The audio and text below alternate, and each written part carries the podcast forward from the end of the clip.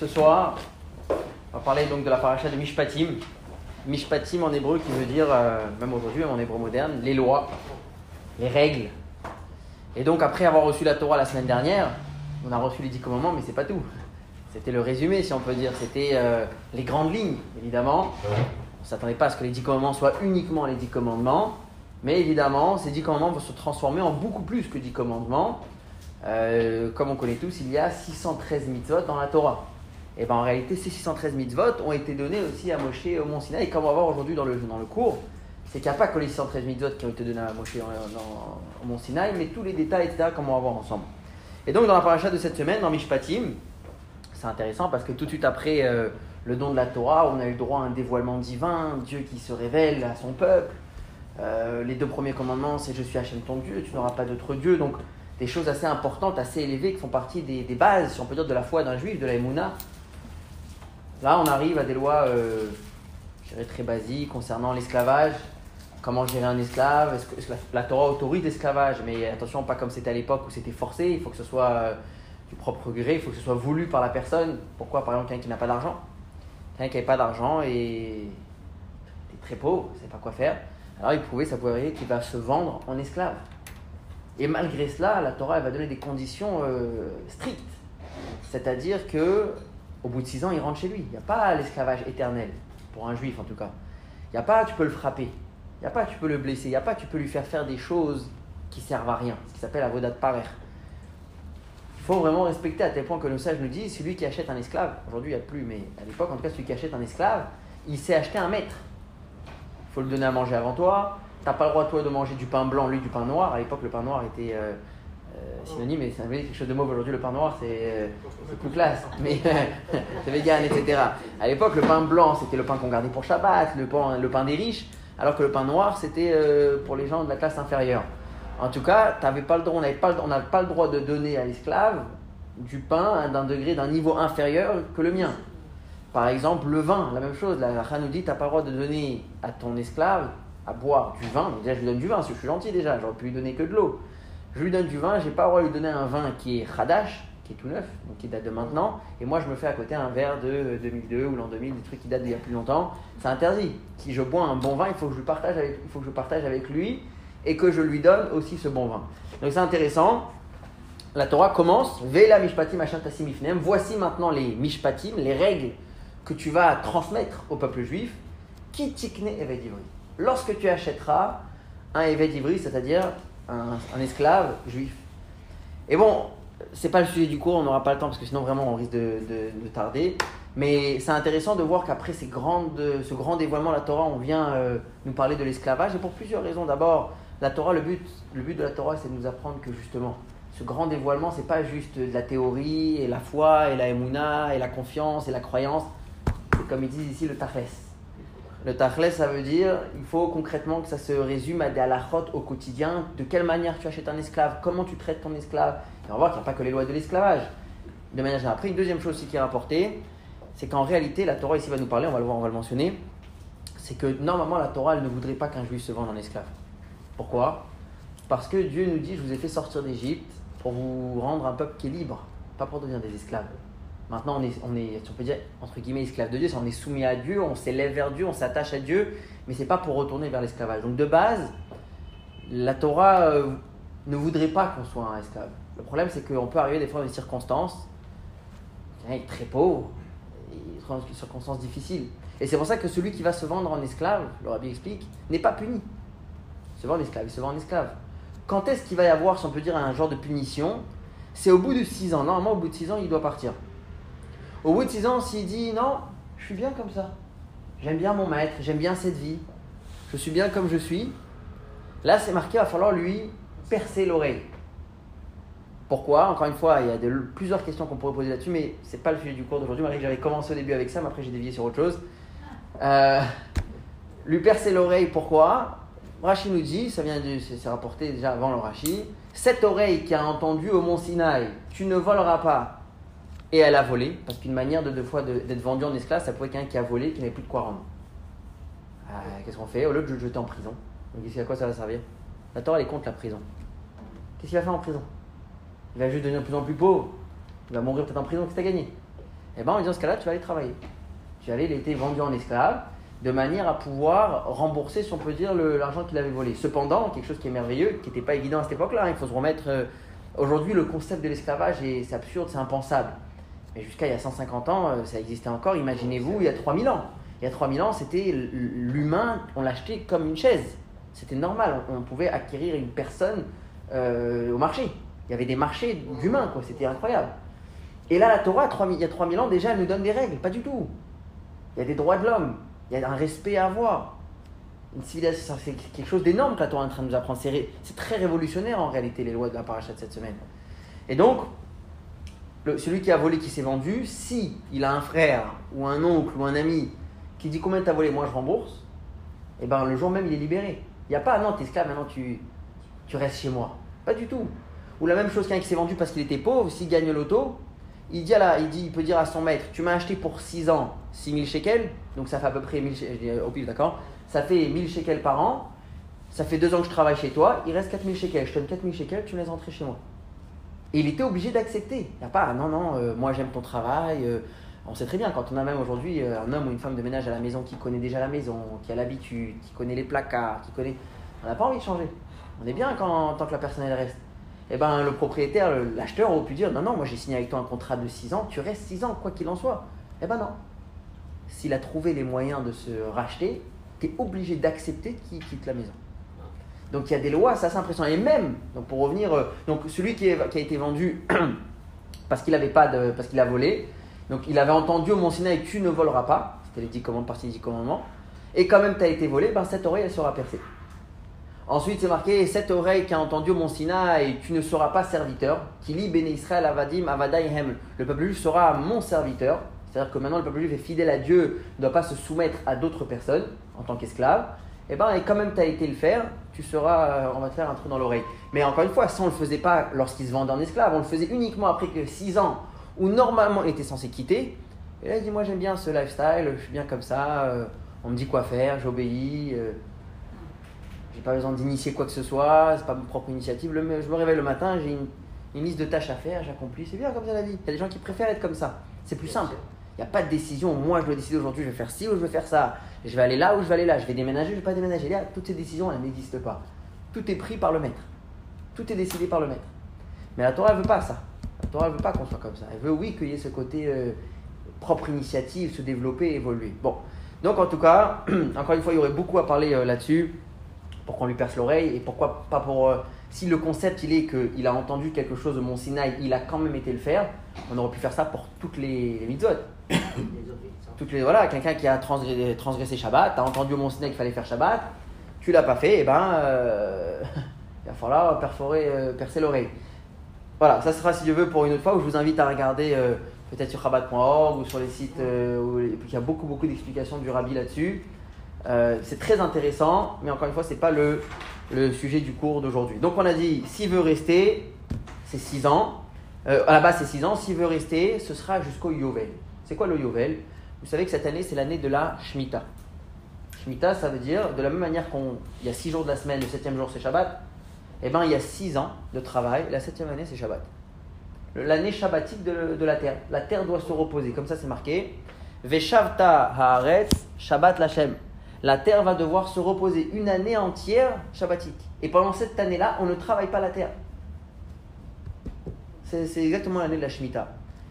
Toutes les 7 Shemitot, donc 7 x 7, 49, l'année d'après la 50e année, on avait une année qui s'appelait le Yovel.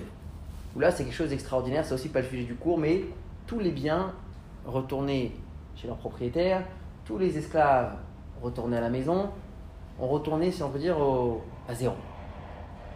C'est-à-dire quelqu'un qui achetait un bien immobilier à l'époque, il savait que c'était pour maximum 50 ans. Dans 50 ans, ça, ça retournera chez le propriétaire. Évidemment, il l'achetait en fonction. C'est-à-dire que le prix qu'il mettait, c'était en fonction du nombre d'années qui restait jusqu'au Yovel. Je donne un exemple. Disons qu'on était la première année. Donc le Yovel va être dans 49 ans. Ça va, la maison va avoir le prix de, la maison va avoir un certain prix. Disons qu'on est la 40e année. Ah, il reste que 10 ans. Ah, ça va coûter moins cher parce que dans 10 ans tu me la reprends. Eh bien, revenons à l'esclave parce que c'est le sujet. L'esclave qui a décidé de prolonger au bout de 6 ans, il dit Je veux rester, j'aime mon maître, j'aime vivre là-bas chez eux, chez mon maître. Et bien, quoi qu'il en soit, ce sera maximum 50 ans ou le Yovel qui arrive. Si on est déjà à la 25e année, et bien, ce sera en tout 25 ans. Si on est à la 48e année, ben, il restera encore 2 ans. Maximum 50. Voilà. Ensuite, on a euh, les lois de celui qui va endommager une personne. Un homme qui va une personne, un être humain qui va endommager un autre être humain. Donc il y a beaucoup, beaucoup de lois. Je vais passer rapidement.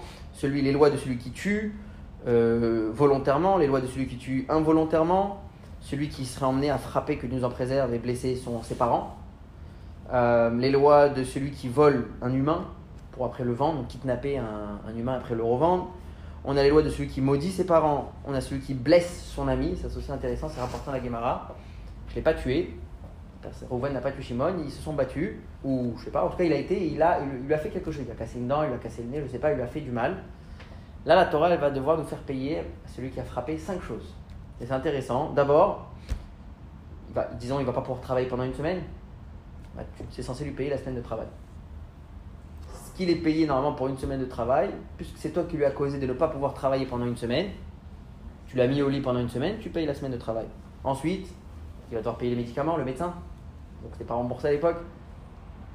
C'est toi qui payes les médecins, c'est toi qui payes les médicaments. Ensuite, il a souffert. Tu vas payer la souffrance aussi. Alors vous allez me demander comment on sait combien ça coûte la souffrance. Alors, c'est intéressant, encore une fois, ce pas le sujet, mais la Gemara rapporte que les Chachamim vont, ont évalué certaines choses en prenant une moyenne des gens et leur demander combien tu serais prêt à payer pour ne pas souffrir de telle et telle chose. Disons que le cas était qu'il a pris euh, une, gifle, d'accord? Combien tu serais prêt à payer pour ne pas prendre, pour pas prendre une gifle comme ça euh, devant tout le monde euh? hein, Il va dire, si on te propose ou, ou donne-moi de l'argent ou, je vais te mettre une gifle, est-ce que tu vas dire, tu as qu'à mettre la gifle ou tu vas payer? Et si oui, jusqu'à combien? 10 euros, 100 euros, 200 euros, 1000 euros, je te dis c'est 100 000 euros, quelqu'un va dire bon, mais moi là, c'est pas grave, peux perdre 100 000 euros. Donc on voit qu'il y a oui une limite. Il y a oui un moment où je suis prêt à accepter cette souffrance, entre guillemets, euh, si l'argent, euh, si la somme d'argent monte de, trop. Donc c'est comme ça qu'on va évaluer combien lui va devoir rembourser. Et ensuite, vous allez voir aussi quelque chose d'important, on voit ici la sensibilité de la Torah. Il va devoir payer la honte. Parce que lorsqu'on se fait frapper, surtout en public, il y a une certaine honte et là, la Gemara a dit Akol les filles vayesh, ve les filles bayesh. Tout dépend de la personne qui a fait honte et c'est lui qui a été humilié. Pourquoi? Un enfant de 3 ans, un enfant de 6 ans, par erreur il a fait, ou par erreur ou pas, ou disons il était un peu, il n'était pas content, il était énervé, il a mis une claque à quelqu'un. Bon, finalement, c'est un enfant. Ça reste un enfant, même si c'est inacceptable, etc. Ça reste un enfant. Donc la honte que la personne, si on peut dire à combien elle a été humiliée, ça reste assez bas parce que c'était par un enfant. Un adulte qui va mettre une claque à un adulte, là, la personne a reçu une claque d'un adulte, c'est beaucoup plus humiliant. En même temps, si c'est un homme important qui a reçu la claque, c'est pas la même chose que si c'est quelqu'un de plus simple. Donc la Gemara dit à Kol les filles vayesh, ve les filles bayesh. Donc c'est des évaluations que les Chachamim vont faire pour savoir combien il va devoir payer. Mais en tout cas, il va devoir payer aussi les frais de honte. Et à la fin, s'il lui a, s'il lui a endommagé, s'il lui a fait, euh, s'il a endommagé quelque chose, qu'il lui a déchiré sa chemise, il va aussi devoir euh, payer.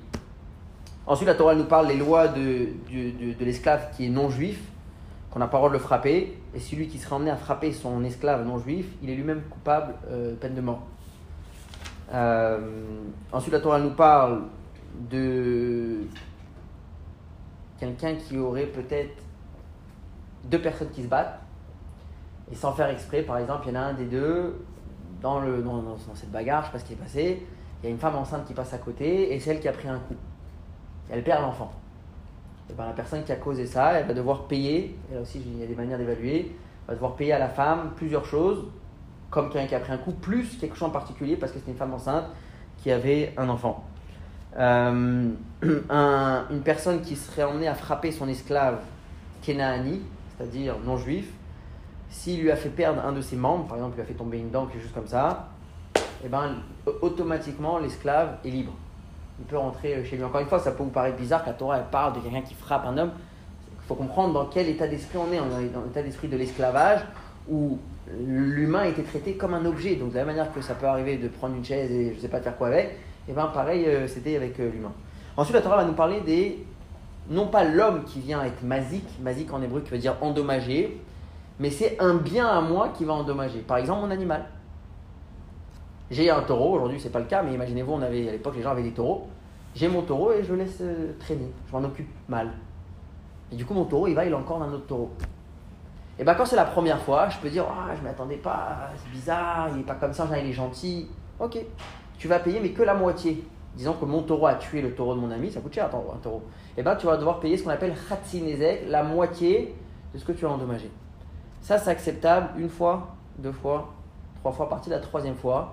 Ça s'appelle un choro qui est mouad. Ça y est, c'est un habitué. Il est habitué dans un cornet. Lui, il faut, il l'informer, il faut l'emmener voir un, un spécialiste, je sais pas, mais tu peux plus le laisser comme ça. Ça fait déjà trois fois que ça s'est passé. Et bien là, si tu le laisses comme ça traîner à nouveau, tu vas payer Nezek Shalem. Plein pot. Donc ça, c'est les lois du taureau qui est encore. Il y a plein, plein de, détails, mais on va, passer les détails.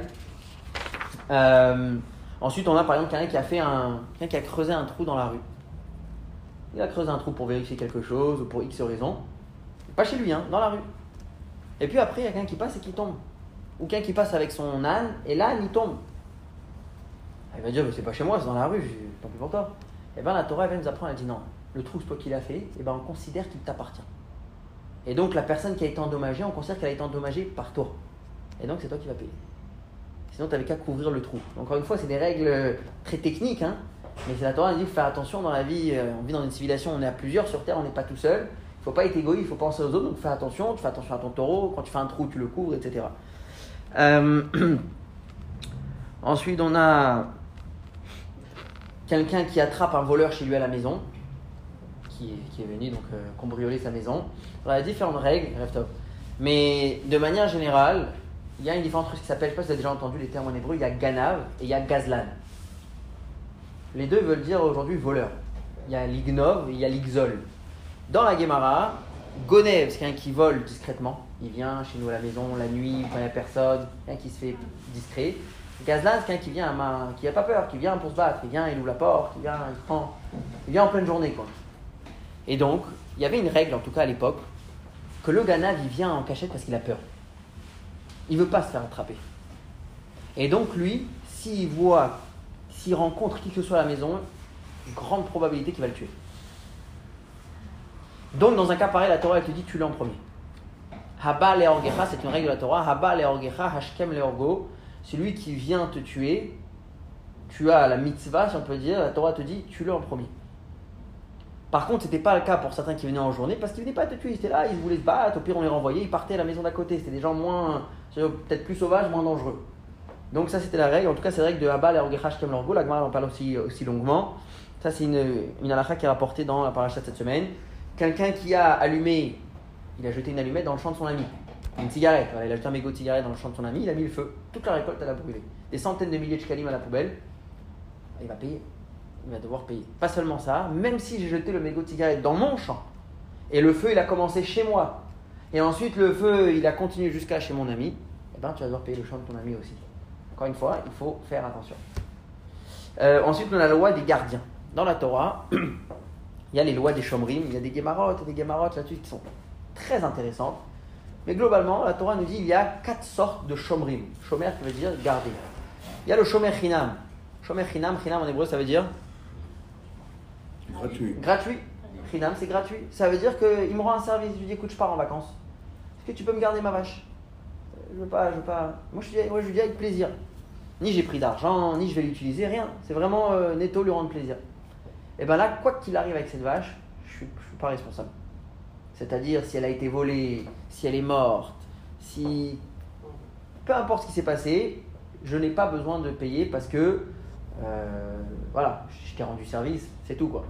Maintenant, si lui m'accuse, il me dit non, c'est toi qui as volé, à ce moment-là, je vais devoir jurer que je n'ai pas volé. Je vais devoir, dans, ma, dans, dans, mon serment, aussi dire que je n'ai pas négligé dans ma surveillance. Parce qu'en même temps, si j'ai laissé la porte ouverte et je suis parti, là j'ai exagéré, là c'est plus. Euh, j'ai mal gardé, j'ai vraiment négligé. Donc je dois jurer que j'ai pas négligé et je suis pas tôt.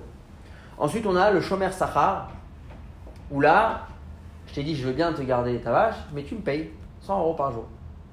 Là, comme je te paye, c'est différent. On attend de toi de vraiment bien surveiller. Je t'ai payé pour ça.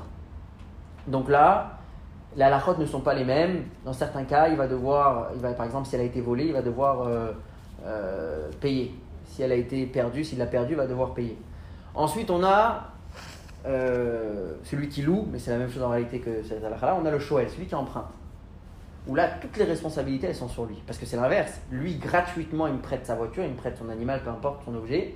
Et moi, c'est purement une faveur qu'il me fait. Donc moi, je suis à ce moment-là responsable à 100% de ce qui se passe avec cet animal ou cet objet qu'il m'a donné. Donc quoi qu'il arrive à cet animal, sauf si l'animal est mort par exemple, ce qu'on appelle meta mahamat melacha.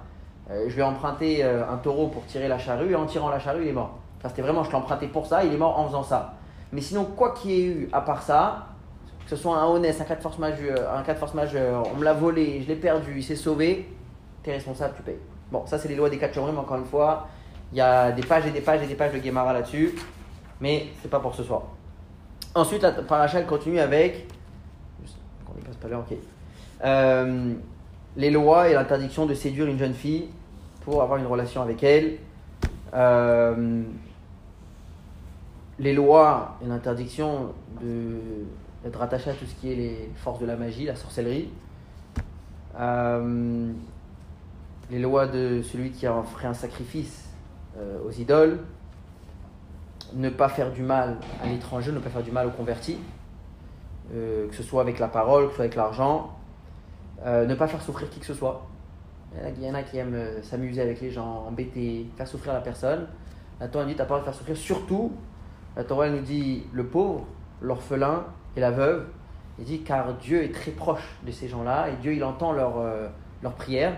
Et donc, faut surtout pas, de n'importe, il faut pas embêter qui que ce soit, mais surtout pas les, ces trois personnes-là. Euh, celui qui prend un gage, il a prêté de l'argent à quelqu'un et il lui demande un gage. Je vais être sûr que tu vas me rembourser. Mais lui, c'est quelqu'un qui est pauvre. Il n'a pas d'argent. Alors il donne par exemple sa couverture. Il dit voilà, ce que je te donne mon lit, je te donne mon, matelas. La Torah, elle dit tu peux lui prendre le gage, mais quand il en a besoin, il faut que tu lui rendes. C'est-à-dire quand la nuit elle arrive, il faut que tu lui donnes qu'il ait de quoi dormir. La parole dit non, c'est mon gage, tant pis, euh, qu'est-ce qui, va, qui, qui me promet que tu vas me rendre l'argent? Si tu lui as pris quelque chose d'extra, tu peux le garder. Mais si c'est une nécessité, c'est quelque chose qu'il a besoin pour vivre avec, son lit, son matelas, il a besoin de dormir, il fait froid, il a besoin de couverture, tu dois lui rendre le soir. Tu le récupères le matin, mais tu dois le, lui rendre le soir. L'interdiction de prêter ou d'emprunter avec intérêt. Ça, c'est l'interdiction de la Torah qui s'appelle le ribit. C'est quelque chose qui est formellement interdit. Euh, évidemment, ne pas maudire Dieu. Les lois des prélèvements sur les aliments, pas pour ce soir. Euh, l'interdiction de manger la viande tréfa. Alors, c'est intéressant parce qu'on va en parler après dans le chiot euh, à la fin, mais la viande taref, aujourd'hui, quand tu dis ça, ça veut dire pakacher. Mais en réalité, dans pakacha, il y a plusieurs sortes. Taref, euh, à la base, quand on dit que Yosef, les frères de Yosef, ils ont vendu Yosef, ils ont dit à Yaakov, ils ont pris la tunique de Yosef, ils l'ont trempée dans du sang, et ils ont dit à Yaakov, Tarof, Toraf, Yosef. Yosef a été déchiré par un animal. Ça, il a été dévoré. Lorsqu'on emploie nous le mot un aliment, une viande qui est taref, un animal qui est tréfa, en réalité, il s'agit d'un animal qui avait une maladie ou un problème dans le corps qui faisait qu'elle n'allait pas finir l'année. Elle n'allait pas vivre un an. Donc même si on lui a fait la shrita et elle est cachère, eh ben, puisqu'il y avait quelque chose qui allait faire que de toute façon elle allait bientôt mourir, on ne peut pas consommer cet, cet aliment. Donc c'est pour ça que avant de faire la shrita, on regarde l'animal et même après avoir fait la shrita, il y a certains membres de l'animal que le bodex, qu'on appelle la personne qui vérifie, après la shrita, va aller regarder ces différents membres pour voir s'ils n'étaient pas abîmés. Et en fonction de combien ils étaient abîmés, savoir si l'animal pouvait finir l'année ou non. Ça, c'est intéressant. On en reviendra à la fin du shiur. Une petite histoire très intéressante. Ça, c'est l'interdiction de manger de la viande euh, très phare ne pas se rattacher à des malfaiteurs ou ceux qui vont faire des, des, monter une fausse histoire sur quelqu'un, jurer à faux. Euh, le beddin euh, n'aura pas le droit de condamner quelqu'un à mort s'il n'y a pas une majorité d'au moins deux juges qui sont favorables à condamner cette personne à mort. S'il n'y en a que un, ça suffit pas. Euh, on n'a pas le droit de, lorsqu'on a deux personnes qui viennent pour être jugées, on n'a pas le droit de dire ah lui le pauvre, il a besoin d'aide, il n'a pas de chance, il est pauvre, etc. Pas le droit de donner d'être plus sympathique avec l'un que l'autre. Il faut regarder les deux de la même manière et juger de la manière la plus droite que possible. Celui qui voit la perte de son ami, ça c'est une mitzvah importante, Ashavat Aveda, je marche dans la rue, je vois quelque chose qui tombe d'un ami, ou juste comme ça, il y a une mitzvah de prendre l'objet et essayer de trouver son propriétaire. Pas dire, bon, tant pis, par terre, c'est par terre, donc il a qu'à se débrouiller tout seul. Après, moi, je dois me prendre la tête. Encore aujourd'hui, c'est différent parce qu'aujourd'hui, c'est majoritairement des objets. Imaginez-vous, à l'époque, vous trouvez des poules. Il faut les prendre à la maison, c'est retrouver avec des poules à la maison. Puis, il y a des œufs et tout ça. C'est compliqué. La Torah, dit oui. Il faut, encore une fois, c'est penser à l'autre. Tu viens d'une société, tu n'es pas seul. Pense à l'autre, le pauvre qui a perdu ses, ses poules, ou sa vache ou son taureau, qui doit être très triste. Et eh bien, toi, prends-le. Il y avait même, à cette époque-là, une grande pierre s'appelait Even Atoen, sur lequel on montait. Là-bas, c'était comme un peu les, les, objets trouvés, les objets perdus à l'aéroport. Il y avait là-bas, on, a, on, a, on proclamait, je pense que c'était tous les jours, un tel a trouvé un animal, celui qui a perdu, qui vient donner les simanim, parce que sinon n'importe qui pourra le réclamer, qui vient donner des signes et je le rendrai. Et donc les gens qui avaient perdu, qui avaient perdu un objet, allaient pour écouter là-bas, ils attendaient le problème. Donc c'est vraiment le, ce qui existe aujourd'hui, qui existait déjà à l'époque. Et la Torah dit qu'il y a une mitzvah pour nous, celui qui trouve l'objet, de le ramasser. De ne pas dire, bon, euh, j'ai pas vu, il n'y a qu'à se débrouiller. Non, non, ramasse-le, prends-toi la tête jusqu'à ce que tu trouves euh, le propriétaire, son propriétaire. Ne pas détourner le din, c'est-à-dire que le juge doit juger selon la loi. Euh, s'éloigner du mensonge. Quelqu'un qui a été condamné à mort, et ça y est, on le fait sortir du bedin, il va aller euh, être exécuté. Et quelqu'un qui dit non, je pense que j'ai une, une, idée qui pourrait euh, changer le, ce que vous avez tranché, changer la loi, changer le verdict. On le ramène. On ne dit pas non, ça y est, c'est fini, trop tard. Non, on le ramène au bedin, on recommence tout. Et même si on fait ça comme ça 100 fois, on le ramène. Par contre, dans le sens inverse, quelqu'un qui devait peut-être être condamné à mort et finalement les juges ont décidé que non, il ne sera pas condamné à mort et on le laisse sortir. Et juste quand il sort, quelqu'un qui dit ah, attendez, j'ai un argument, un élément dans l'histoire qui pourrait, oui, le condamner à mort, on le ramène plus. Ça y est, c'est décidé, c'est décidé, on laisse sortir. Euh, le juge n'a pas le droit de prendre de pot de vin, shochad, dans la Torah, euh, même si par exemple c'est évident que c'est Reuven qui a raison, tout le monde est d'accord. Bon, il dit à Reuven, bon, donne-moi une enveloppe et je te fais ça rapidement. C'est interdit, on n'a pas le droit de prendre d'argent, point, c'est tout.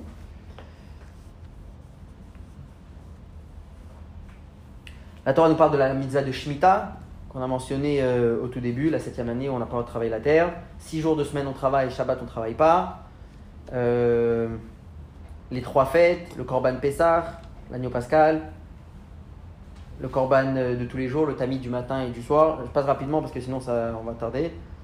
L'interdiction de cuisiner ensemble, de faire cuire ensemble le lait et la viande. C'est là que ça commence. L'otevachel gedi bachalevimo, ne pas faire cuire du lait et de la viande ensemble. Peut-être pour une prochaine fois, mais c'est un verset qui apparaît trois fois dans la Torah. L'otevachel gedi bachalevimo. Et il vient nous apprendre qu'on n'a pas le droit de le cuisiner, même si je compte pas le manger. Je veux juste faire pour un ami à côté, euh, qui est par exemple un non-juif, que lui mange oui le lait et la viande. Bon, moi juste je le cuisine, après c'est lui qui mangera. Non, on n'a pas le droit de le cuisiner, on n'a pas le droit de le consommer, on n'a même pas le droit d'en profiter. Un sorbana, par exemple le vendre, par exemple le donner à son animal. Par erreur, j'ai reçu un cadeau, quelqu'un il m'a offert un cadeau, euh, je sais pas, euh, de la viande, mais en réalité c'est fait avec du lait. Je dis bon, moi je peux pas le consommer, je vais le donner à mon chien, je vais le donner à mon animal. Non, même ça on n'a pas le droit parce qu'il y a une interdiction même d'en profiter. Bon. Ensuite on a enfin on arrive à la fin, on a euh, Dieu qui, revient vers Matan Torah, qui dit au peuple juif, sachez que maintenant que vous avez reçu la Torah, le but final c'est l'entrée en Israël, vous allez rentrer en Israël, par contre faites attention, lorsque vous allez arriver, il y aura sur place des nations idolâtres, et faites attention de ne pas vous faire influencer. Et donc, rappelez-vous des dix commandements, rappelez-vous que vous servez Dieu et personne d'autre. Dieu prévient dès le départ que c'est pas que le peuple juif va arriver en Israël et les nations vont disparaître. Non, pas du tout, ça va se faire doucement, doucement, afin que chez l'autre arrête, la terre elle ne soit pas euh, vide. Hein Parce que ce qui se passe, c'est que lorsque la terre, il y a des terrains comme ça vagues, c'est les animaux qui viennent euh, y habiter. Donc en réalité, ce qui va se passer, c'est que doucement, doucement, le peuple va conquérir, on va habiter. On va conquérir, on va habiter, on va habiter de manière à ce que ce ne soient pas les animaux qui prennent notre place. Et là, la Torah, à la fin de la paracha, elle revient à l'événement de Matan Torah en nous rappelant quelques petits détails. Donc, on sait très bien qu'il n'y a pas d'ordre chronologique dans les, dans les parachiotes. Donc là, comme si on était avant la paracha de Mishpatim, comme si on était au moment du don de la Torah, où la Torah nous raconte donc Moshe qui va monter au Arsinaï, euh, Moshe va nommer Aaron, Khour, pour juger le peuple pendant que Moshe n'est pas là, et Yehoshua qui va s'approcher jusqu'à vraiment euh, le, pied de la montagne. Il va laisser Moshe monter au mont Sinaï et lui va rester en bas. Si on regarde dans la Gemara, quand est-ce que notre paracha de Mishpatim elle a été dite? Il y a. Il y en a qui disent, et c'est intéressant, qu'elle a été donnée, la paracha Mishpatim, le jour même du don de la Torah. Le 6 Sivan, après les dix commandements, Moshe lui est redescendu, leur a donné ces lois-là. D'accord? Il y en a qui disent que non, c'était pas le jour même, c'était le lendemain, le 7 Sivan, quand Moshe est remonté pendant 40 jours pour recevoir l'étape de la loi. Parce que le 6 Sivan, on n'a pas eu l'étape de la loi. Il y a eu le don de la Torah, il y a eu le dévoilement divin, il y a eu les dix commandements qui ont été annoncés, mais l'étape de la loi vont arriver 40 jours plus tard. C'est le lendemain que Moshe va monter au Mont Sinaï, il va rester 40 jours, il va revenir le 17 Tammuz, où là il va voir le veau d'or, et donc il va briser les louchotes. Mais Mishpatim, il y en qui disent en tout cas que ça s'est passé le jour même. Donc imaginez-vous, juste après ce grand dévoilement divin où Dieu va se révéler au peuple, on a ces lois-là. Euh, j'ai pas tout dit, il y en a 53, je ne les ai pas tout dites, mais grosso modo, ça c'est les lois de la paracha de euh, cette semaine. Alors, juste un petit diouk intéressant, comme on a l'habitude sur la paracha de la semaine, et après on passera au cours. Euh, les parachiotes, vous savez qu'il y a à peu près entre, savez pas comment on compte, il y a 53 ou 54 parachiotes. Paracha, en réalité, ce qu'on appelle sidra, de base, comme la sidra de la semaine. Euh, sidra, en, hébreu, ça veut dire une, série.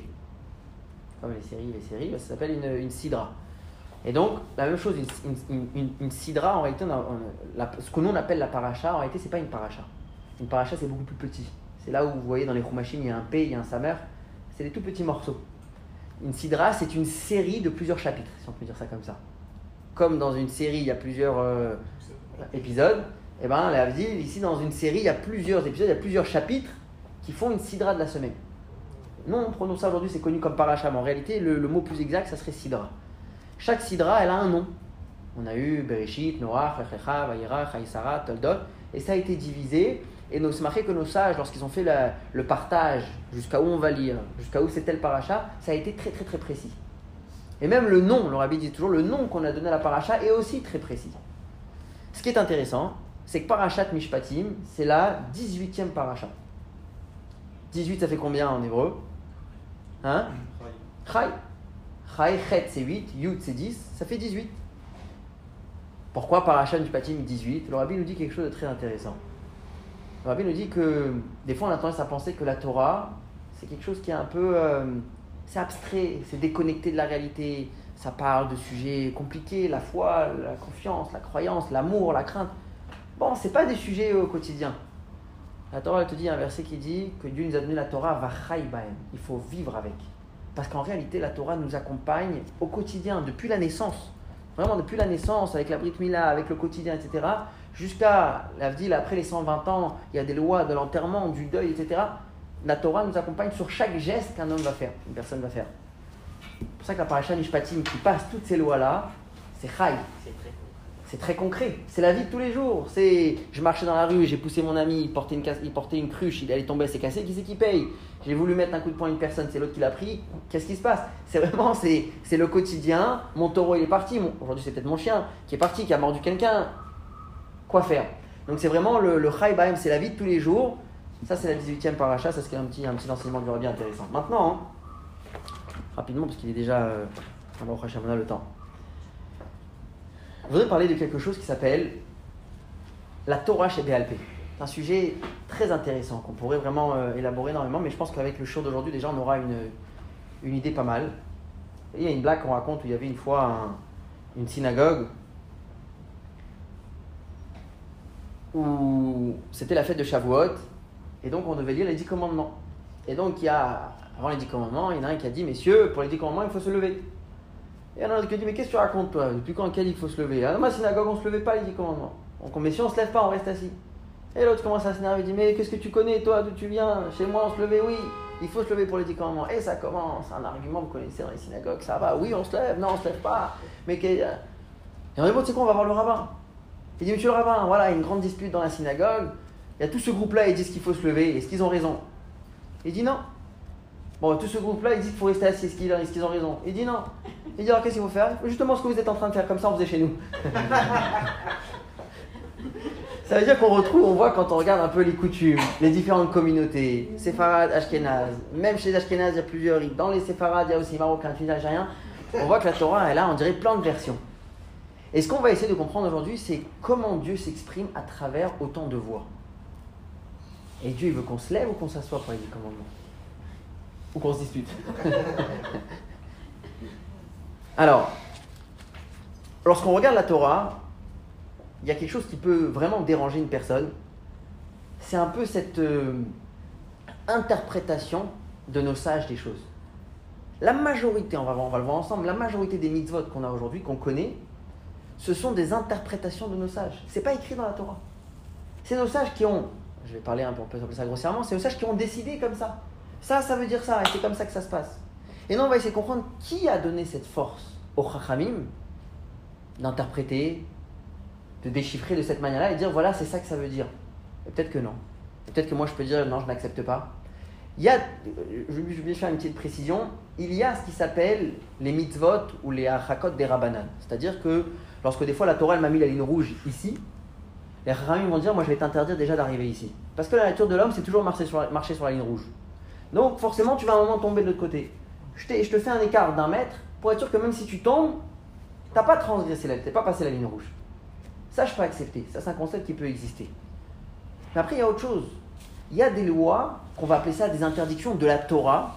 Et d'où ça, ça vient? C'est une interprétation des Rachamim d'un certain verset.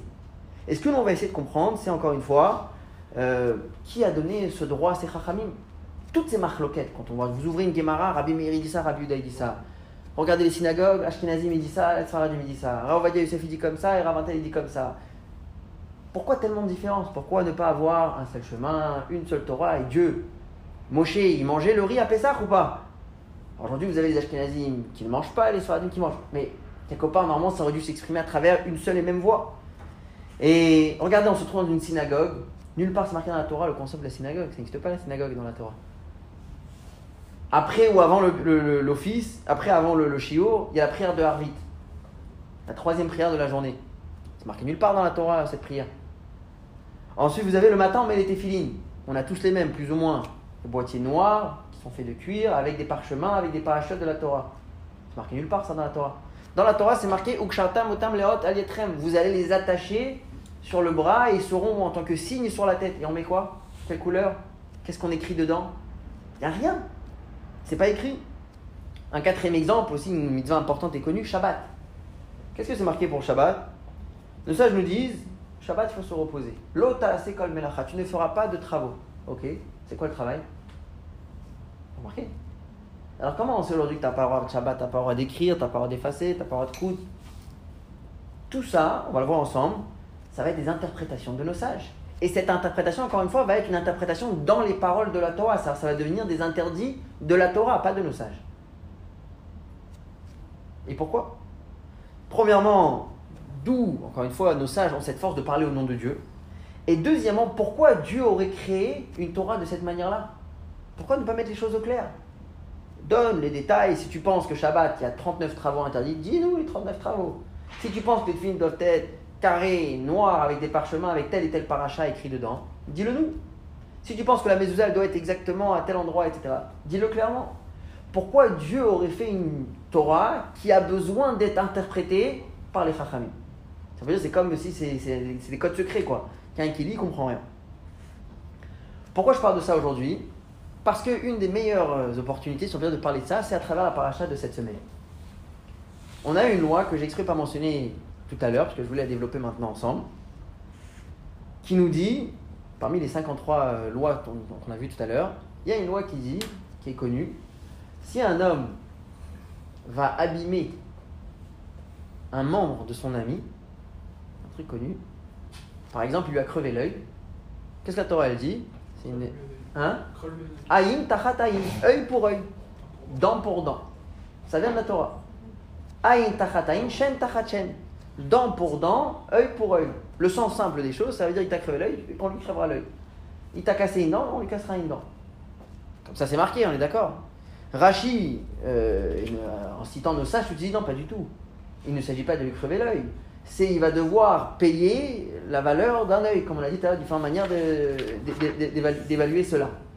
C'est pas ce qui est écrit. C'est marqué tachataïn, œil pour œil.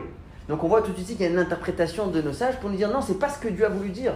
Quand Dieu il a dit Aïn Tachataïn, il a voulu dire tu vas devoir payer la valeur d'un œil. Alors, évidemment, il y a une certaine logique dans cette manière de comprendre cette Parce que qu'est-ce que je vais gagner de lui crever l'œil, moi? Il m'a crevé l'œil, d'accord? Qu'est-ce que je vais gagner Que lui aussi se fasse crever un œil? On n'aura rien gagné. Alors qu'au moins, lorsqu'il m'a payé, je suis au moins sorti avec quelque chose. Au moins, j'ai un peu, peu d'argent. Au moins, je suis sorti avec un petit peu d'argent. Sinon, j'ai absolument euh, rien gagné. Donc, quelque part, il y, a un peu une logique. Mais nos sages nous disent que cette loi-là n'est pas liée avec cette logique-là, pas du tout. Cela n'aurait pas été suffisant. Ça, c'est pas une, une, raison suffisamment importante pour dévier, détourner, si on peut dire, le verset de son sens simple. Et comme on va voir tout de suite, le Rambam le Rambam nous dit, dans son Agdama de, de, la Mishnah, une préface qu'il a fait, une introduction aux, explications qu'il a écrites sur la Mishnah, qu'en réalité, lorsque Moshe a transmis, d'abord a reçu ensuite transmis les lois de la Torah, les versets que nous avons, il a transmis certaines choses à l'oral. Comme lorsque des fois vous pouvez écrire un mode d'emploi à quelqu'un, tu dis juste que tu n'oublies pas, je te mets des petites notes pour demain, d'accord? Il y a ce que vous allez lui écrire et à côté vous allez lui expliquer, ouais, je t'ai mis ça comme ça pour que tu comprennes que ça veut dire ça, je t'ai mis ça comme ça, si quelqu'un il, reçoit que votre papier, il comprendra rien. Donc le Rambam nous dit qu'en réalité, il y a certaines alachot, on va en citer tout de suite plusieurs, que lorsque Moshe les a reçus, ensuite les a transmis au, peuple juif, au Chachamim, il les a transmis, la partie écrite, avec un accompagnement euh, d'interprétation et d'explication. Comme si donc Moshe aurait dit Aïn tachat aïn, attention, ça ne veut pas dire qu'on va lui crever l'œil, ça veut dire qu'il va falloir payer l'œil. Et comme ça, le Rambam nous dit, j'ai les mots ici, il donne plusieurs exemples. Il dit par exemple, on n'a retrouvé aucune marloquette, aucun désaccord dans la Mishnah, dans la Gemara, sur le Etrog. C'est marqué dans la Torah, pour code, vous prendrez prix et, hadar, un, prix d'un arbre très joli. vous ne pouvez pas être d'accord, c'est avec une pomme, une poire, je sais pas, une pastèque. Et on sait que c'est le Etrog. Il n'y a personne dans toute l'histoire du Talmud qui a dit non, moi je tiens que c'est un autre élément. Pourquoi? Parce que c'était évident que lorsque Moshe a enseigné ce verset, il a dit avec, il s'agit du étrog, c'est tout. La même chose pour les hadassim. Il y en a plusieurs exemples, on va, on va passer. Donc en réalité, ce que le Rambam est en train de nous dire, c'est que lorsque Moshe a transmis les psukim que nous avons, il y a tout une, un ensemble, si on peut dire, qui a, été, qui, a, été, qui a été donné avec. Qui est donc les explications. Il y a ce qui est écrit, il y a ce que je t'explique avec. Et donc quand, quand Moshe il a enseigné au peuple Aïn Tachataïn, il leur a dit, mais attention, ça ne veut pas dire ici œil, ça veut dire la valeur. Lorsqu'il aura dit priet sadar, il aura dit il s'agit du etrog. Lorsqu'il aura dit ukshartam leot eletrem, vous mettrez les téphilines, il aura dit sachez qu'il s'agit de telle boîte qui est fait de telle, euh, qui est fait en cuir euh, noir avec des parchemins, etc. Et ça, c'est ce qui est passé de génération en génération. BALP, d'ailleurs pour ça que ça s'appelle la Torah orale, elle s'appelle Torah chez BALP. Jusqu'à ce qu'ensuite il y a une époque où on a senti que si on laisse ça à l'oral, ça va se perdre à cause de l'exil et différentes langues, etc. Et là, ça a été mis sur texte. La question, elle est où c'est marqué dans la Torah que ça a été donné avec une interprétation, avec une explication? Est-ce qu'il y a un passage dans la Torah qui nous dit, euh, petite note, euh, n'oubliez pas quand vous lisez mes textes, c'est introduction, regardez aussi, euh, essayez de trouver un peu autre chose. a priori, il n'y a pas un passage dans la Torah qui dit une chose pareille. Et deuxièmement, pourquoi Dieu a besoin d'intermédiaires? La même question qu'on a posée tout à l'heure. Pourquoi utiliser ce système-là? Pourquoi ne pas faire les choses droites? Connaissez quelqu'un qui va vous donner un livre de loi et va vous dire là, je t'ai mis un petit résumé vite fait. Ensuite, il va falloir que tu ailles chercher là-bas. Fais-moi un livre de loi qui est bien épais, avec toutes les règles. Mais là, ce que je sais, je, lis ce livre, je le connais par cœur, je connais, euh, je connais le code de la route, je connais les lois. Là, c'est un truc apparemment qui a l'air d'être compliqué, comme si Dieu a besoin d'un traducteur ou d'un intermédiaire qui va venir nous donner les versets, mais nous rajouter des choses qu'il va falloir que ça se transmette. Donc, d'abord, où c'est marqué que la Torah a besoin d'être interprétée? Et deuxièmement, pourquoi Dieu aurait utilisé euh, cette manière de faire les choses?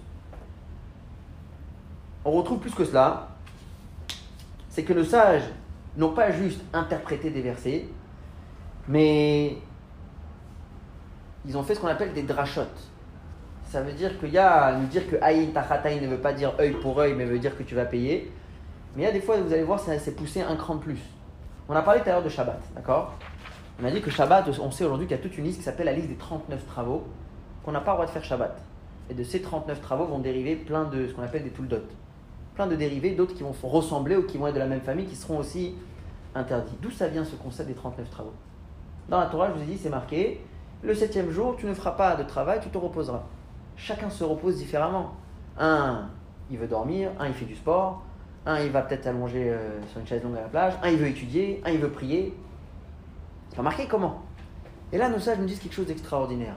On va voir bientôt, il y aura, Moshe va ordonner au peuple de construire un sanctuaire. Le Mishkan, exactement. Et juste avant, il va préciser, le Shabbat, on ne construira pas le Mishkan.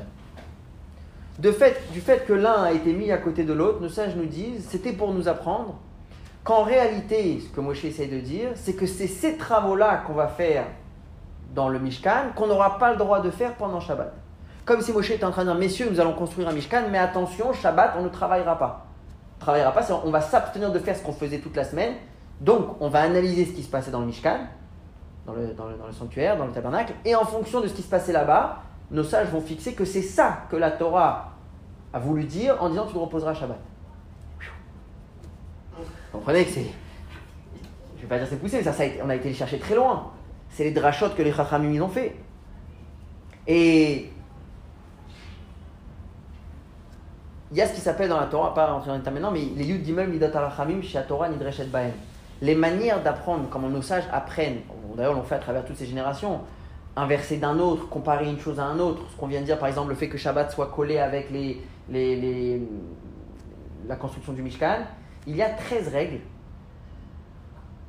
qui sont, si on peut dire, le code, le secret pour déchiffrer les versets de la Torah. Et lorsque, lorsque nos sages vont essayer justement d'interpréter un verset ou de déchiffrer quelque chose, ça va toujours être dans le cadre de ces 13 règles.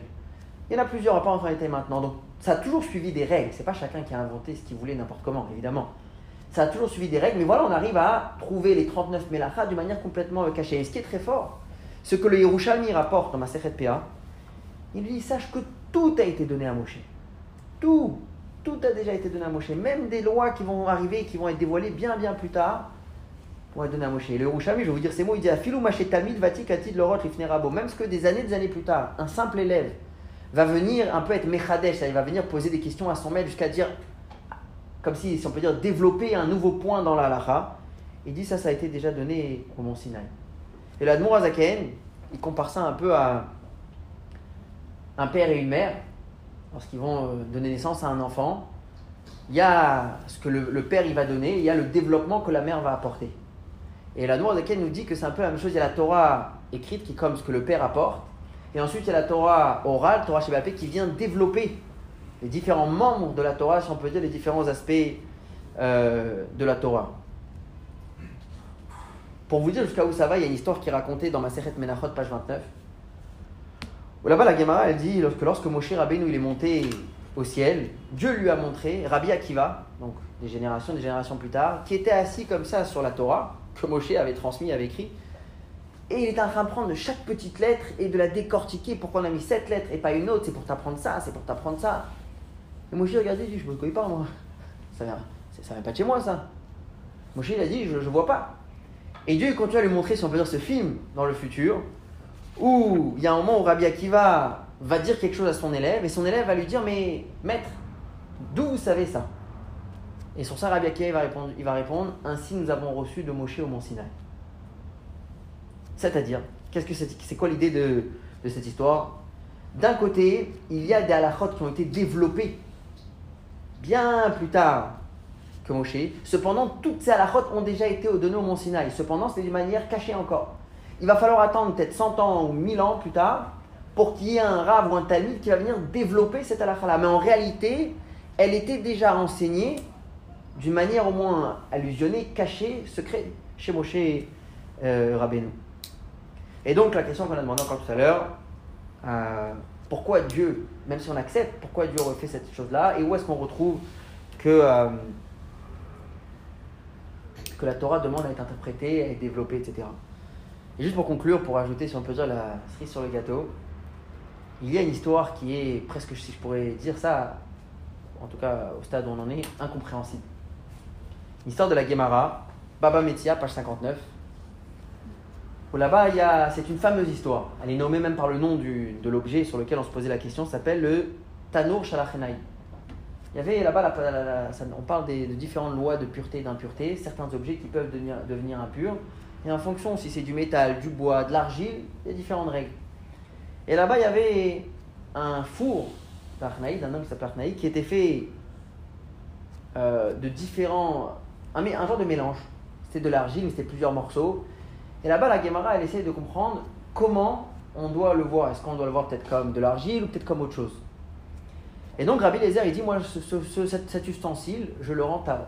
Je considère qu'il est pur. Les Chachamim, donc il était plusieurs en face de lui, ils disent Moi, je considère que c'est tamé. Maintenant, Rabbi Lézer, il est sûr de lui. Donc, Rabbi Lézer, il leur dit Si la halakha est comme moi, si j'ai raison, alors que le caroubier dans la cour le prouve. Et c'est marqué que le caroubier a fait, s'est déplacé de 50 mètres. C'est bon, il a montré qu'il avait raison Non. Ensuite, il dit si la halakha est comme moi, alors que le ruisseau là, dehors, le prouve. Et c'est marqué qu'il y avait un ruisseau qui faisait couler de l'eau, il s'est arrêté. On a qui disent qu'il est parti en arrière. Encore une fois, la famille miracle a prouvé qu'il avait raison.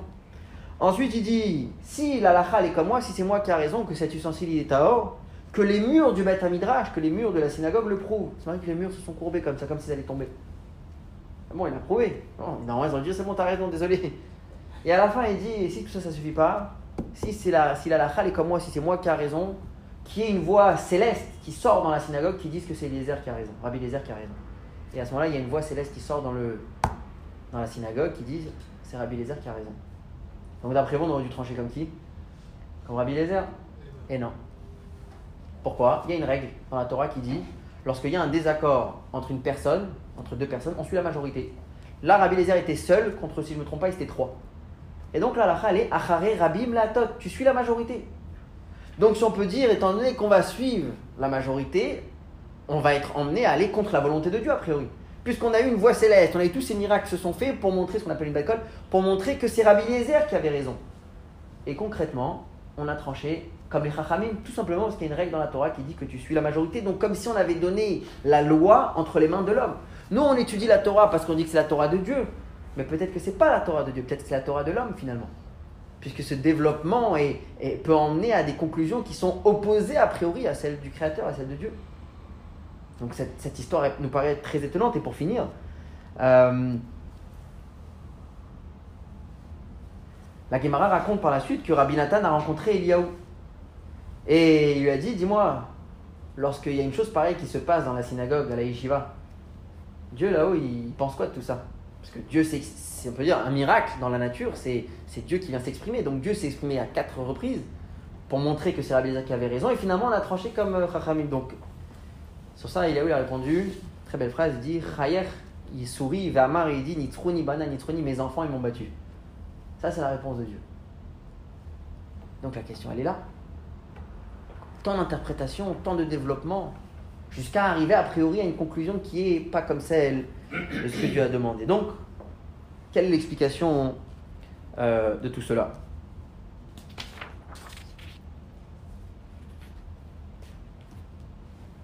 Alors, en réalité, il faut retourner l'histoire dans, le sens inverse. Si on regarde la Torah, quelqu'un qui lit une fois la Bible, du début à la fin, par le, le Chumash. Ce que Moshe a écrit. Sans l'explication de Rashi, sans commentaire, sans personne, tout seul, il arrivera à une conclusion que cette Torah n'a pas été donnée comme ça. Que cette Torah a forcément été donnée avec quelque chose qui est passé à l'oral. C'est comme si vous avez quelqu'un qui fait un cours et il fait un tableau. Donc il va faire un tableau, il va expliquer, donc ça c'est l'opinion d'un tel, ça c'est l'opinion d'un tel, dans tel cas il fait un joli tableau, tout est bien, il écrit plein de choses, et après, on quitte la classe. Lendemain matin, vous avez quelqu'un qui n'était pas en Corée, regarde le tableau, il va pas forcément comprendre. C'est incomplet, il va dire, qui c'est qui a fait un tableau pareil? C'est incomplet. Oui, c'est incomplet quand tu n'as pas suivi le cours qui est avec. Mais si je te donne l'enregistrement du cours, tu vas voir tout d'un coup, tu vas tout comprendre. Lorsque vous regardez la Torah, je vais le montrer à travers quatre points, il était des points qu'on a déjà, a déjà mentionnés tout à l'heure, mais vous allez voir que la Torah, elle, quand, on va lire le verset, c'est comme si la Torah elle-même est en train d'hurler Va chercher mon interprétation. Après, on va voir pourquoi. Mais va chercher mon interprétation, ça ne peut pas être que ça a été donné uniquement comme ça. Regardez par exemple la mise des téphilines qu'on a mentionné tout à l'heure. Vous connaissez quelqu'un qui va vous donner une loi comme ça à moitié et vous mettrez sur vos bras et sur la tête. Mais quoi Comme on l'a dit tout à l'heure? Il n'y a pas de détail.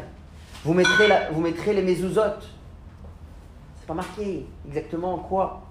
Ensuite, pour vous montrer jusqu'à où ça va, la Brit Mila, la circoncision. D'accord? Dans quelle partie du corps? Pas marqué C'est marqué, euh, si je vous dis le verset exact, Ubayam Hashemini, le huitième jour, Yimol, il va circoncire Et Bessar Orlato. La chair de Orlato, j'ai du mal à traduire en français aujourd'hui, on traduit prépuce parce que c'est, il parle directement de la, la telle qu'elle est connue. Mais à la base, le mot orla dans la Torah, il est utilisé dans vraiment de différentes manières. Vous avez par exemple Moshe Rabbeinu, quand Dieu lui demande d'aller libérer le peuple, qu'est-ce qu'il dit?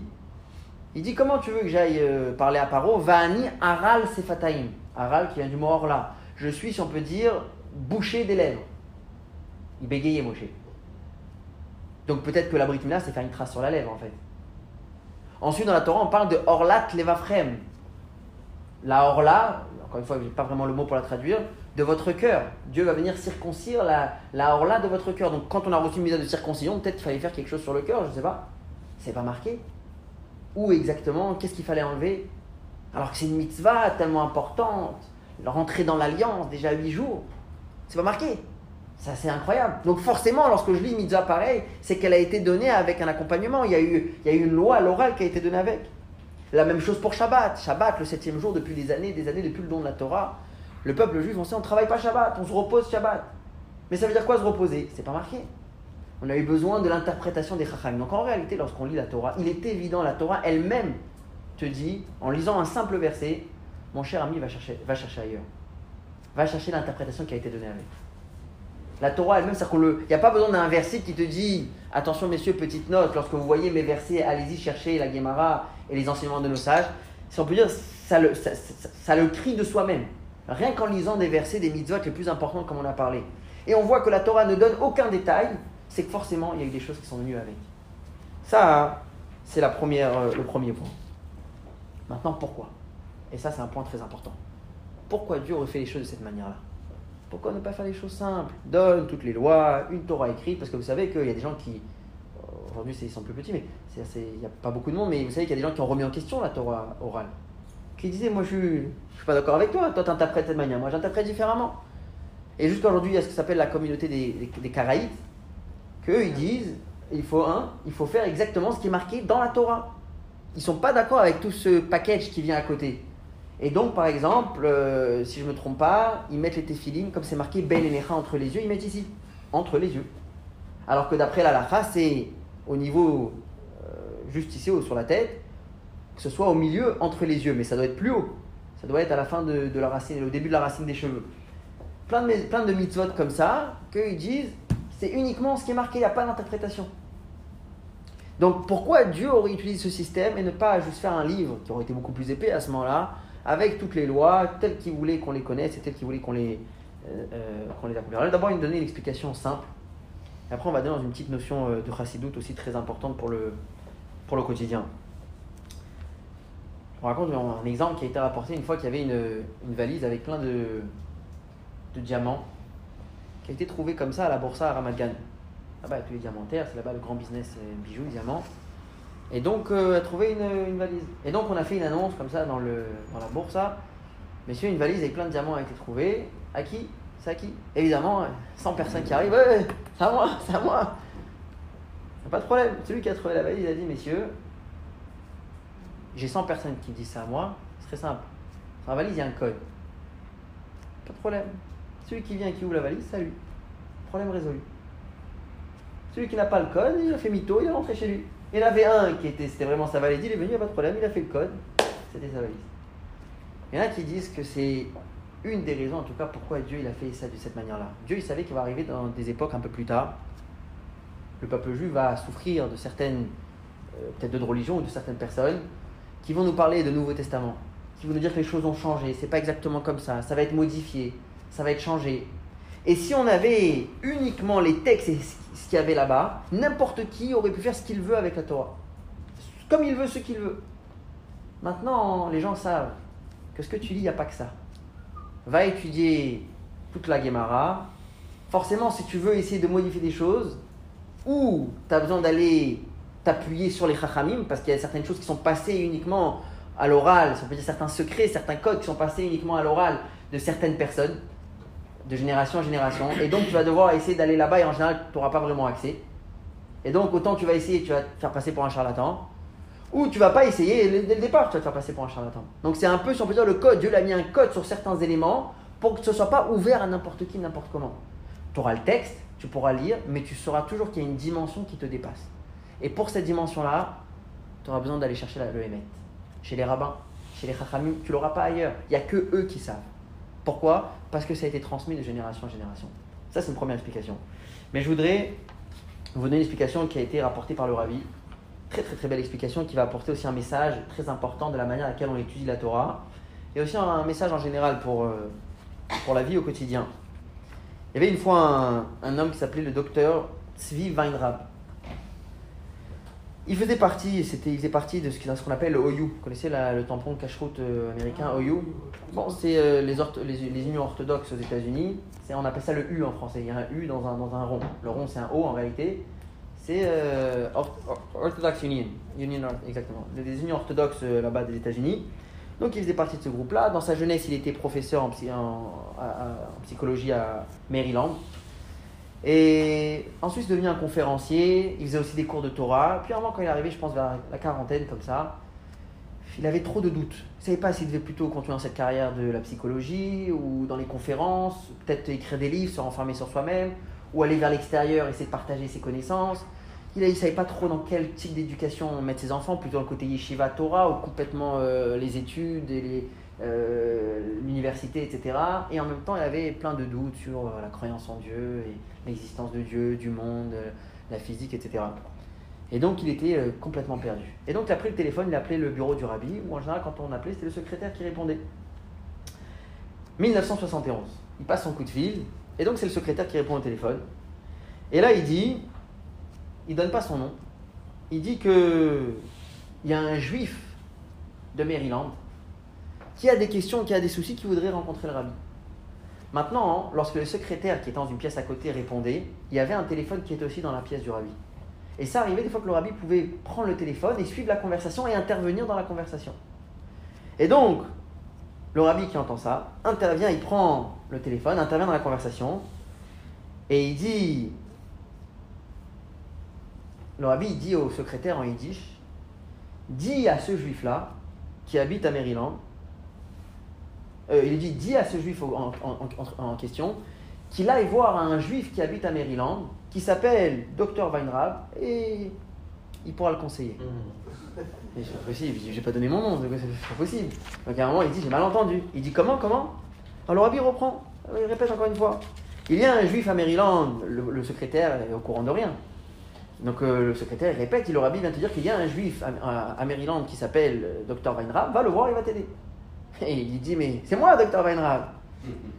Alors le secrétaire, d'un coup, il est perdu, il comprend pas ce qui se passe. Et là, le rabbi lui dit en yiddish, si c'est comme ça, alors qu'il sache que des fois, il faut apprendre à parler à soi-même. Ça, c'était l'histoire. Alors, on peut comprendre l'histoire de plusieurs manières, mais en tout cas, après, il y a un point ici très fort. Ce que le rabbi veut lui dire, je peux te recevoir dans le bureau, je peux te résoudre tous les problèmes, mais ce sera moi qui aura résolu les problèmes. Toi, tu n'auras pas résolu les problèmes ce sera moi qui, qui va encore une fois se rapprocher de Dieu, s'attacher avec Hachem, mais toi, tu ne te seras pas élevé à 100%. Le but et le besoin de l'homme, c'est de se développer, c'est de grandir, de grandir, d'évoluer. C'est marqué que l'homme a été créé à l'image de Dieu. Et donc, l'homme ne peut pas supporter, l'être humain en général, ne peut pas supporter être juste une créature, il a besoin aussi de créer. On a besoin de faire, on a besoin de développer, d'élargir, d'agrandir. On ne peut pas, en général, on n'aime pas, la majorité des gens ne peuvent pas se contenter juste d'accepter et de faire juste être une créature. On a été créé à l'image de l'homme, de Dieu, donc forcément on a besoin d'être, de ressembler à Dieu, donc de faire, d'élargir l'activité, de grandir. Si il s'agit uniquement d'accepter certaines lois et d'obéir, d'être comme un esclave sur qui est soumis, qui n'a pas le choix, à ce moment-là, mes mains, mes pieds vont peut-être être liés à la Torah, à la Torah, mais mon imagination, mes rêves sont complètement ailleurs. Je ne suis pas en train de, développer la Torah. Je ne suis pas en train de me casser la tête dans la Torah. Prenez l'exemple d'un soldat. Vous avez un soldat qui on lui donne des ordres, il, obéit, il exécute, c'est comme ça. Même lorsqu'il a un terroriste devant lui, il doit attendre l'accord de tirer, là il peut tirer. Donc il n'y a aucune initiative, il n'y a rien qui vient de soi-même. Il n'y a rien qui vient de lui-même. Il écoute, il a un certain niveau. Mais lorsqu'il va faire un an, deux ans, cinq ans, il va monter de niveau en niveau jusqu'à ce qu'il va devenir peut-être un général, quelqu'un d'important. Ou là, c'est quoi la différence entre les deux? Aujourd'hui, c'est lui qui prend les décisions. Pourquoi? Il a tellement d'expérience, il a tellement de savoir-faire. Mais c'est plus que ça. Il vit la chose, il ressent la chose. Sa tête, jour et nuit, elle rêve et elle, est en train d'imaginer dans ce domaine-là. Il veut grandir, il veut trouver une nouvelle, une nouvelle technologie. Il veut trouver des nouveaux moyens et des nouvelles techniques pour anéantir l'ennemi, pour protéger son peuple. Lui, il peut initier. Lui, il peut donner des ordres. Lui, il peut rajouter parce qu'à ce moment-là, il vit la chose.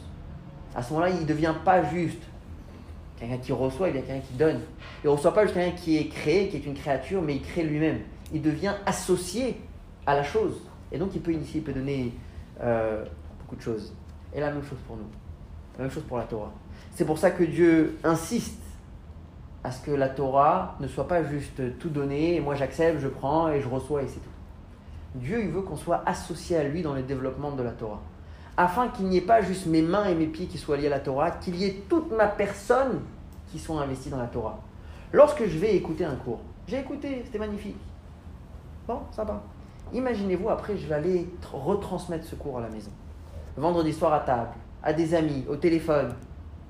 Vous allez voir, d'un coup, c'est complètement une autre expérience. Je suis plus juste mécabel, quelqu'un qui reçoit. Puisque je transmets, je vis beaucoup plus la chose. Et puis imaginez-vous quelqu'un qui a étudié, il a écouté un cours, on a posé une question, on n'a pas répondu. Bah, posé une question, on n'a pas répondu.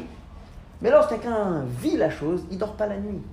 Il dort pas la nuit avec cette question, il rêve de cette question. Il se réveille le matin, il dit Attends, j'ai une idée, peut-être je vais chercher un tel livre. Il vit la chose complètement différemment. Et à ce moment-là, c'est tout le personnage qui est investi dans la Torah et le mitzvot. Il rêve de ça, il dort avec ça, il se réveille avec ça, il mange avec ça. C'est sa tête et son cœur qui sont investis dans la Torah et le mitzvot, pas juste ses mains. Et c'est pour ça que Dieu, il veut, il te dit je vais donner les, les grandes lignes, le reste, c'est à vous de l'interpréter. Alors évidemment, il y a des règles. Pas n'importe qui peut le faire n'importe comment. Il y a des règles à suivre. Évidemment, c'est peut-être pas pour tout le monde. Il faut atteindre un certain niveau. Comme on a dit, le soldat n'est pas celui qui donne les ordres tout de suite au début. Une fois que tu as atteint un certain niveau, des années, des années de savoir-faire, et ici, c'est pas juste savoir-faire, c'est se raffiner, s'élever, pour ne pas être quelqu'un qui peut avoir l'esprit tordu, ce qui peut arriver aussi. À ce moment-là, oui, faire partie des gens qui vont trancher la halakha, et Dieu va se soumettre à la que tu transmets, parce que Dieu, Dieu, dès le départ, a créé un système qui est fait comme ça. Que c'est l'homme, avec son initiative, avec ses moyens lui, avec le code et les règles que je lui ai données, qui va déchiffrer, qui va décoder la Torah. Et c'est pour ça que lorsqu'on arrive à une marloquette où il y a Rabbi Eliezer qui dit quelque chose, et il y a l'opinion céleste qui vient qui s'exprime à travers des miracles, les Chachamim, Rabbi Yoshua, il dit c'est pas ça le but. Il a cité un verset Torah l'obashamaimi, la Torah n'est pas dans le ciel. C'est ici que ça se passe, messieurs. C'est ici que ça se passe. Et donc on va trancher avec les règles que nous avons, on va trancher avec les connaissances que nous avons, ce que Dieu nous a demandé, d'utiliser notre logique, notre logique, la logique de la Torah mais des humains, pour résoudre ce problème. Et juste pour terminer, il y a un midrash qui nous dit quelque chose d'extraordinaire. Il y a un midrash qui nous dit que, je ne vais pas le faire dans les mots, mais que lorsque, Moshe, lorsque Dieu transmettait les lois à Moshe, pour chaque cas, il lui donnait 49 raisons de dire cachère et 49 raisons de dire non cachère. Voilà, le même cas, différentes personnes voient les choses différemment, on peut toujours analyser les choses différemment. Et donc il donnait 49 raisons pour dire pur, 49 raisons pour dire impur. Et il laissait Moshe comme ça. Moshe a dit, oh là, comment je vais trancher maintenant? J'ai 49 raisons pour dire oui, 49 raisons pour dire non. Comment on va faire? Regardez les mots du, je vais vous dire les mots du Midrash. À Marlo, Dieu lui répond à Moshe, Achare Rabim Laatot. À vous de vous casser la tête. Vous allez en discuter, vous allez vous acharner, positivement évidemment. Vous allez rentrer, vous allez en rêver, vous allez vivre avec la Torah, jusqu'à ce que finalement il y aura une majorité d'un côté et c'est eux qui vont gagner. Et ça, ce sera ce que moi j'ai décidé. Ça veut dire quoi? Ça veut dire qu'en réalité, la marloquette n'a pas commencé chez nous. Le désaccord n'a pas commencé ici sur Terre. Ça a commencé déjà comment Dieu a a donné les choses. Comment Dieu a construit les choses, c'était qu'il y avait 49 raisons d'aller à droite ou 49 raisons d'aller à gauche. Et c'est comme ça qu'on a transmis les choses à Moshe. Et Dieu, il veut que ce soit nous qui allons trancher. Avec les moyens qu'il nous a donnés, avec les règles qu'il nous a données, avec les codes qu'il nous a donnés, avec. Encore une fois, on a dit, c'est pas n'importe qui, n'importe comment, mais à ce moment-là, c'est vous qui allez trancher. C'est comme le, libre arbitre, quoi. Ouais, mais là, on est en train de décider, si on peut dire, la volonté de Dieu. Le libre arbitre, c'est toi, tu, tu, décides ce que toi, tu as envie de faire. Ouais, non, on a le choix. Évidemment, tu as le choix, encore une fois, de faire ce que toi tu veux. Là, on est en train de choisir la volonté de Dieu. Oh, mais ça, c'est, ici, c'est pas, pas juste un choix. Ici, c'est Dieu il veut qu'on se casse la tête, qu'on étudie, qu'on développe les choses jusqu'à arriver à une majorité qui va aller dans un sens. et qui va euh, trancher d'une certaine manière. Et donc, du coup, juste pour finir,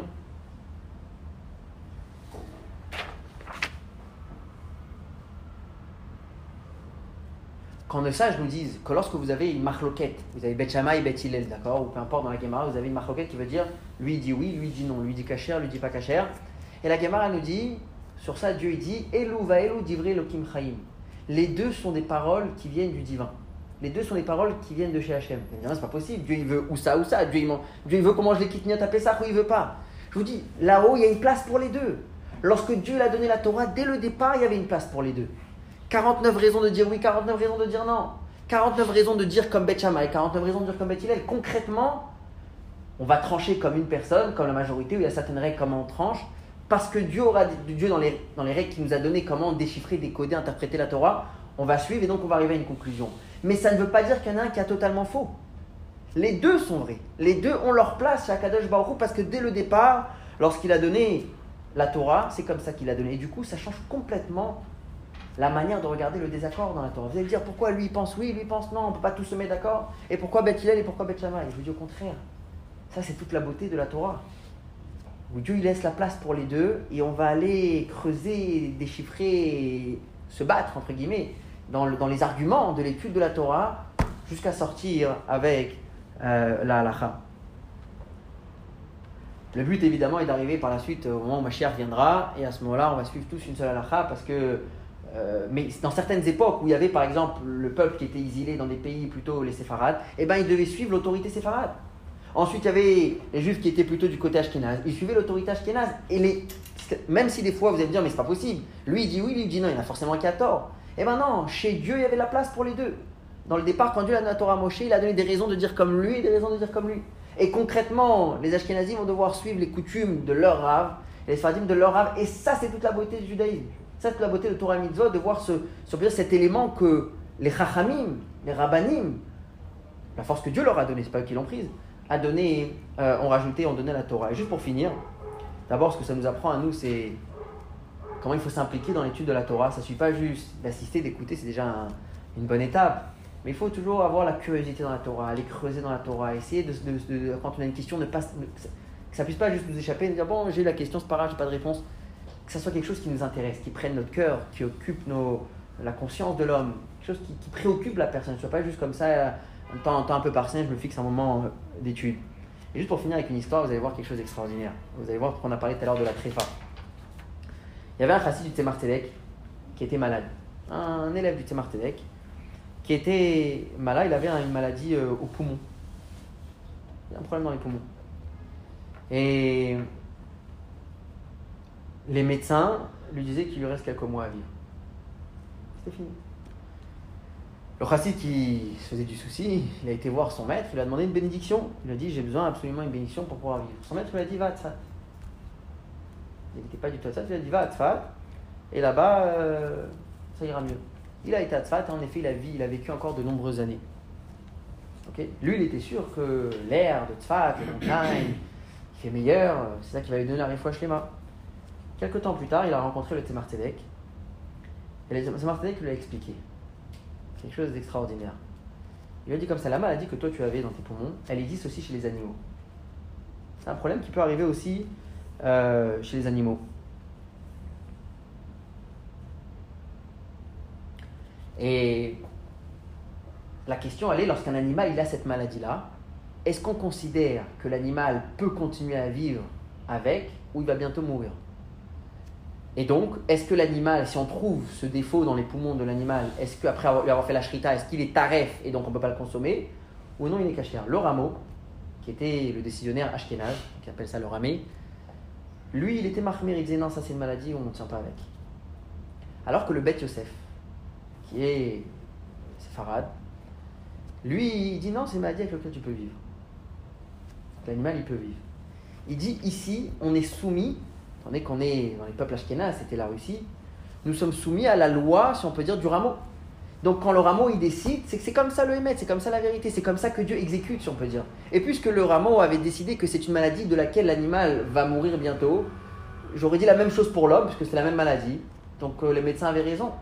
Je t'ai envoyé à Tzfat pour que tu quittes si on peut dire, le domaine du rameau, que tu rentres, le Hatzfat où il y avait Beth Yosef, le Shulchan d'ailleurs, et Rabbi Yosef Karo est enterré à Tzfat, pour que tu rentres, si on peut dire, sous la domination, si on peut dire que tu sois maintenant sous l'emprise, si on peut dire, du posek, du décisionnaire, c'est Farad, où lui il a dit qu'on peut, oui, vivre avec une, une, une, maladie pareille. Et donc, comme on l'a dit, puisque là aussi, il y a une place pour les deux chez Hachem, donc dans cet endroit-là, dans sa ville à lui, c'est lui le décisionnaire, donc Dieu exécute. Donc, tu as pu vivre de nombreuses années. Vous voyez la force de la Torah, comment chez Hachem les deux existent, et ça peut dans un endroit comme ça, dans un endroit comme ça. Et les deux, Elou Vaelou, Divré, Lokim Chaim, les deux sont la pensée de Dieu, sont la parole de Dieu, sont des paroles divines. Concrètement, il va falloir choisir une des deux parce qu'on ne peut pas faire les deux. Mais ça ne veut pas dire qu'il y en a une qui est totalement fausse et qu'il faut complètement euh, euh, effacer. Ciao,